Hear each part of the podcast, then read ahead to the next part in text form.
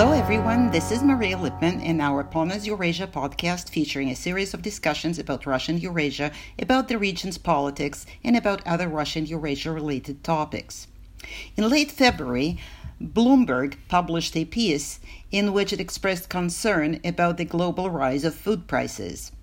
Russia was mentioned along with the countries where public disaffection over this price rise may lead to mass protests and hence political destabilization.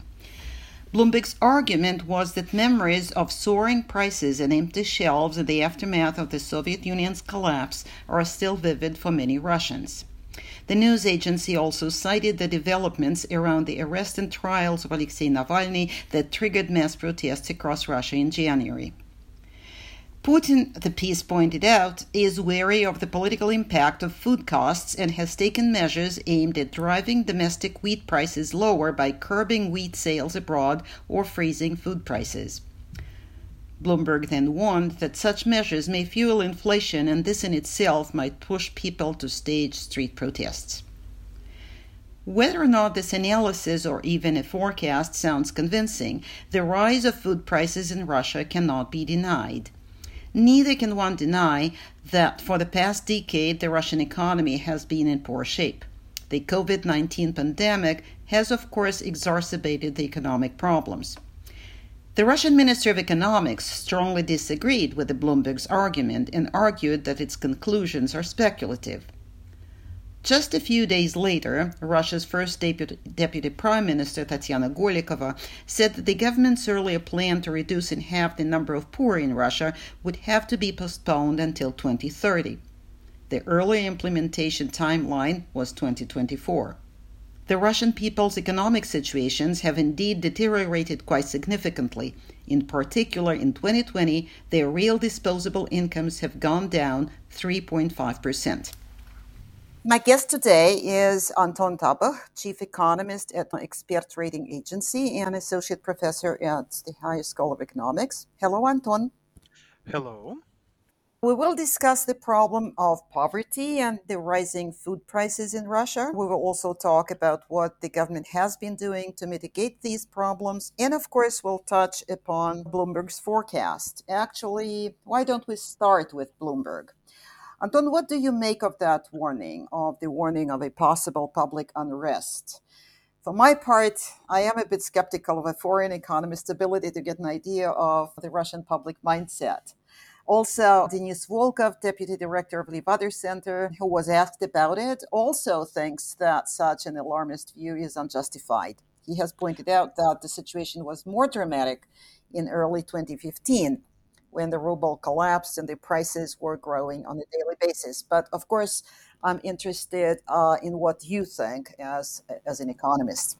Actually, I think that while Bloomberg is pointing to real problems not only in Russia but in Brazil, India, and China on the background of growing uh, global food prices, with Russia they're making uh, wrong connections in political field. Because again, uh, Arab Spring uh, is a good case, but growing price for wheat flour and for some other foodstuffs was one of uh, causes, but not uh, real issues that helped to start uh, revolutionary processes in these countries. So here, I think first of all, uh, these uh, prices making headlines. They're important, but it's not issue of subsistence level.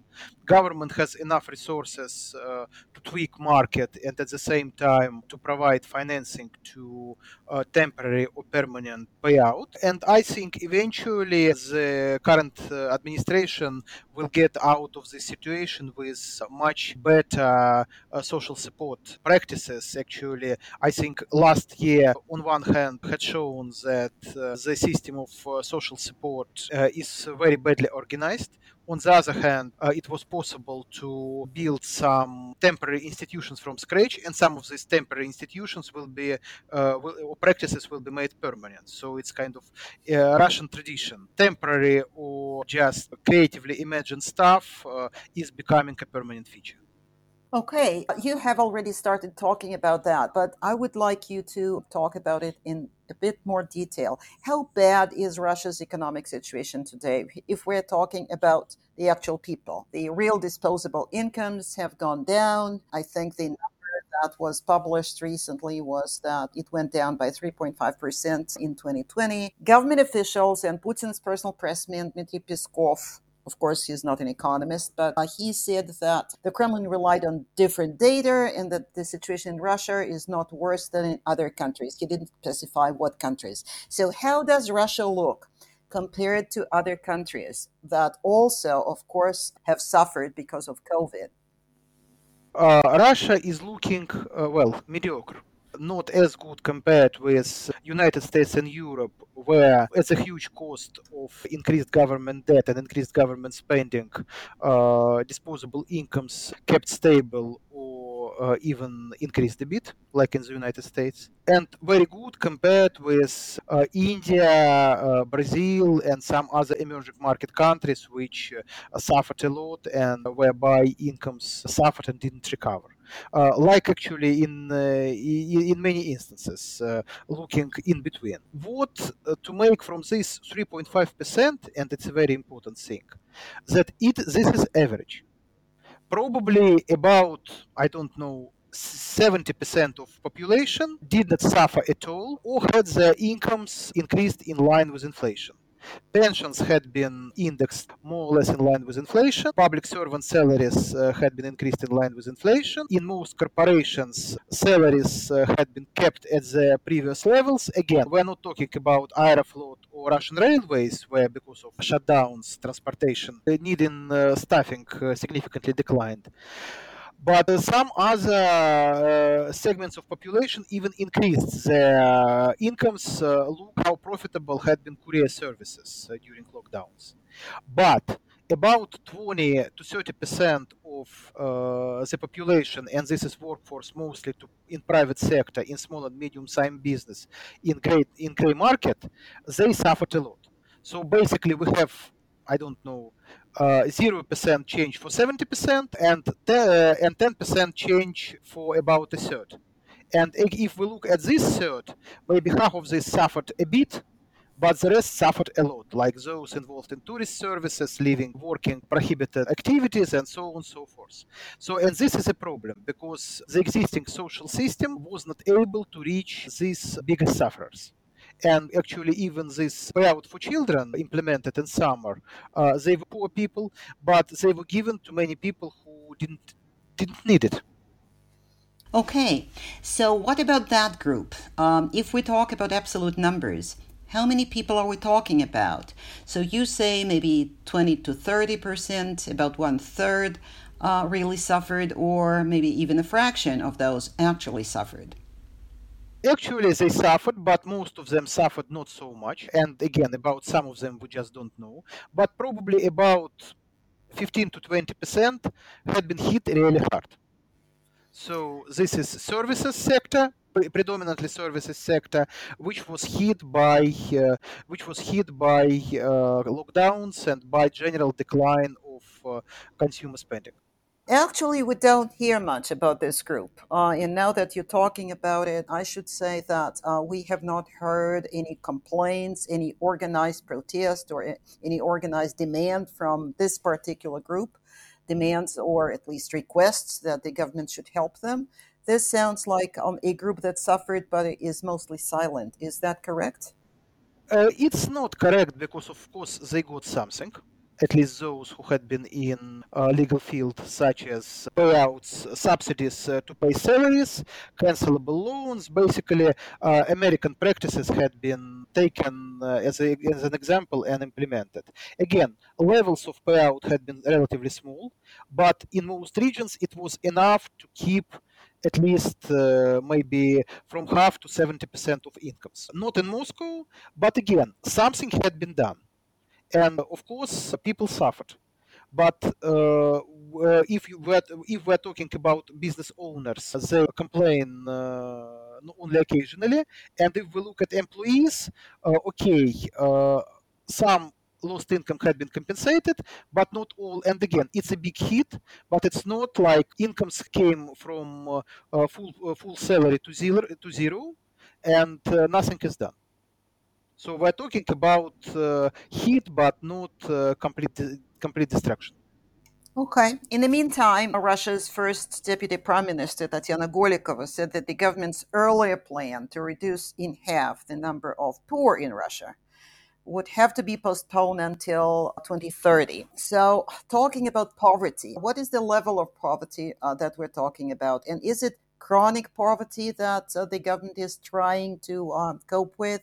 Or are we talking about impoverishment? Of course, the group that you just mentioned, or at least part of that group, suffered from impoverishment or a decline, a rather sharp decline of income. But in general, what does this poverty mean? the poverty that Tatiana Golikova is talking about, uh, the, the poverty that the government is dealing with. This is uh, level of incomes below subsistence level, which is, uh, according to government standards, is give or take $150 or about 10,000 rubles. Of course, it's a bit more, or a bit less, depending whether it's pensioner or uh, ch- uh, child or uh, adult, but give or take, it's about 10,000 rubles a month. And currently, the recent numbers had been about 12 million people. Basically, this is in most cases structural. In some cases, it's temporary impoverishment, which we look now. And in some cases, this is a situation when uh, government cannot uh, properly assess level of income when people are in a great sector, in a great sector, when people are having натуральное хозяйство, closed households, basically when they're living off uh, their land and, for example, selling uh, harvest under the table. And in these cases, this is one of the reasons why government try to implement various uh, systems to have proper assessment of income. Okay, so you've been talking about the government. You said that the government has done something, have been doing something. What is the something? What are the measures? I think I already mentioned that the government rendered support to families with children. It seems that this is not the only measure that the government has used not the only measure. And actually, uh, I, I, made a mistake. I misquoted. Uh, not 12, but about 20 million. Mm-hmm. I just spoke 20 million, uh, 20 million poor, uh, slightly below, and the number of poor people, according to government standards, increased uh, by about one and a half million people in uh, 2020. Okay, so, what are other measures? Cash transfers to families with children, I think, has been a rather broad operation and administered rather effectively. Yes, and actually, it's a case when understanding that existing infrastructure was not good, they used a site for uh, government services, which is very well run they used the pension fund, which is probably the only government uh, uh, authority able to handle massive cash payments, and it worked. Uh, another issue, another uh, tools increase in various types of uh, subsidies uh, for children for younger children. And actually, most people forget, but in the State of the Country address, whereby Vladimir Putin uh, suggested changing constitution, it was a relatively small part of it. Bigger part was increase in social spending to the tune of about 1.4% of GDP, permanent increase in social spending. And most of it had been concentrated on uh, various support for children and young mothers, uh, such as uh, Materinsky Capital and other programs. Uh, another uh, step was unification and streamlining of unemployment insurance. Actually, experience uh, during lockdowns had been very effective, like flat benefit, relatively easy application procedure, and it seems that that uh, not only Russia is kind of taking a flat benefit approach and probably it will stay with us. And also it's kind of temporary measures. Maybe they will become permanent, but uh, bigger project which is now uh, is officially announced and probably will be implemented within two three years is the creation of so-called социальное казначейство, social treasury, basically anti-tax service tax service exists to collect taxes, and this social treasury will distribute. Uh, uh, eh, because of that, uh, pension fund will be unified with other institutions responsible for payment of various types of subsidies and allotments, and also there will be kind of new digital mechanisms to implement need-based assessment and actions needed to create new system. And of course, social contract, whereby in exchange for some promises is administered by local authorities, uh, people will get uh, not only cash benefits, but for example, money to start new business or something else. They also uh, on the books and will be rolled out within next two years. Okay, that's quite a lot. But everything that you've been talking about so far has to do with social support rendered by the government to the people. There are apparently other measures taken quite recently that have to do with fixed food prices and also with the rise of export duties on wheat and maybe something else. So, what about these measures? I think these measures are not very uh, useful because they already meet with resistance from uh, agricultural producers and they were kind of hastily conceived and probably PR was a bigger reason than common sense. And this is probably the weakest social uh, support infrastructure in Russia these days. No uh, food subsidies, no food stamps. And actually, uh, discussion about food stamps was uh, happening maybe every other year in the last decade, but nothing had been done. Probably again for PR reasons, because unfortunately, food stamps uh, will be kind of will be not doomed, but uh, will be compared and kind of uh, bundled in the same category with Soviet stamps and coupons given to uh, ration food. Uh, which uh, happened during the war, which had been implemented, and in the late 80s, early 90s, before market reform started. And this is kind of experience nobody want to repeat. Uh, the problem with that comparison that it's like to compare a surgical knife with an axe. both are used to cut but of course they have different purpose. Uh, and actually, good thing that uh, President uh, told that well we should look uh, closer into uh, food subsidies program, and maybe it can be sold to him uh, because it's a strange issue because it's common sense. Agricultural producers supporting it, retailers supporting it, Ministry of Agriculture supporting it even finance ministry uh, is not against it because uh, it's not very pricey very good US experience, very good Brazilian experience, but psychological barrier. And this is uh, probably, if uh, Russia had food stamp program, probably this elephant in China shop type of measures uh, would not be needed.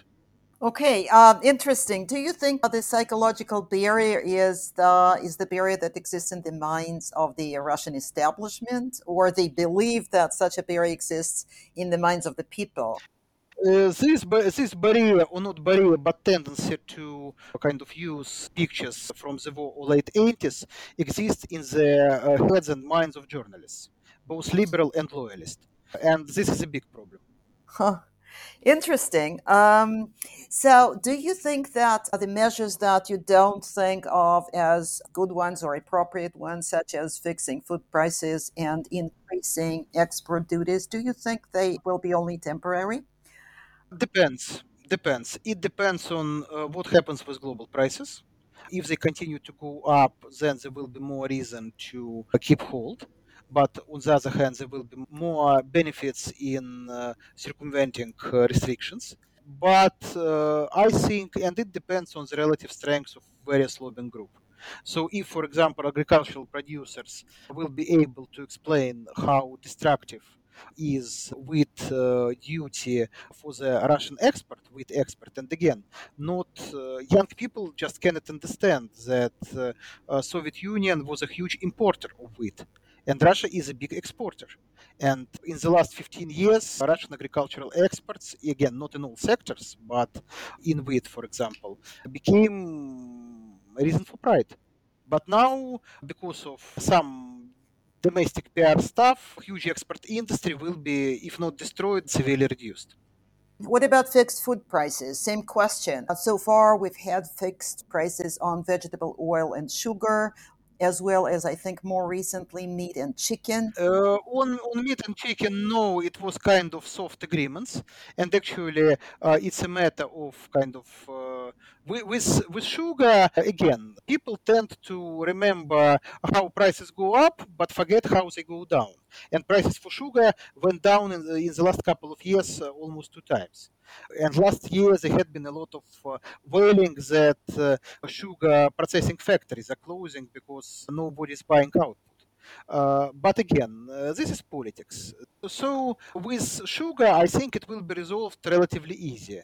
Uh, new supplies, new production, and again, it's not situation like in late 80s when almost all sugar went to produce moonshine. Uh, with uh, with oil, it's a different because global prices are growing. Again, it's better ask not me, but for example, agricultural analysts uh, about uh, what's going on. But it seems that oil will be in relative deficit uh, for the next year or so, and in this situation, it's very hard to keep price limits. So again, maybe they will kind of uh, turn on common sense and will launch subsidies for poor. Okay, so we'll wait and see.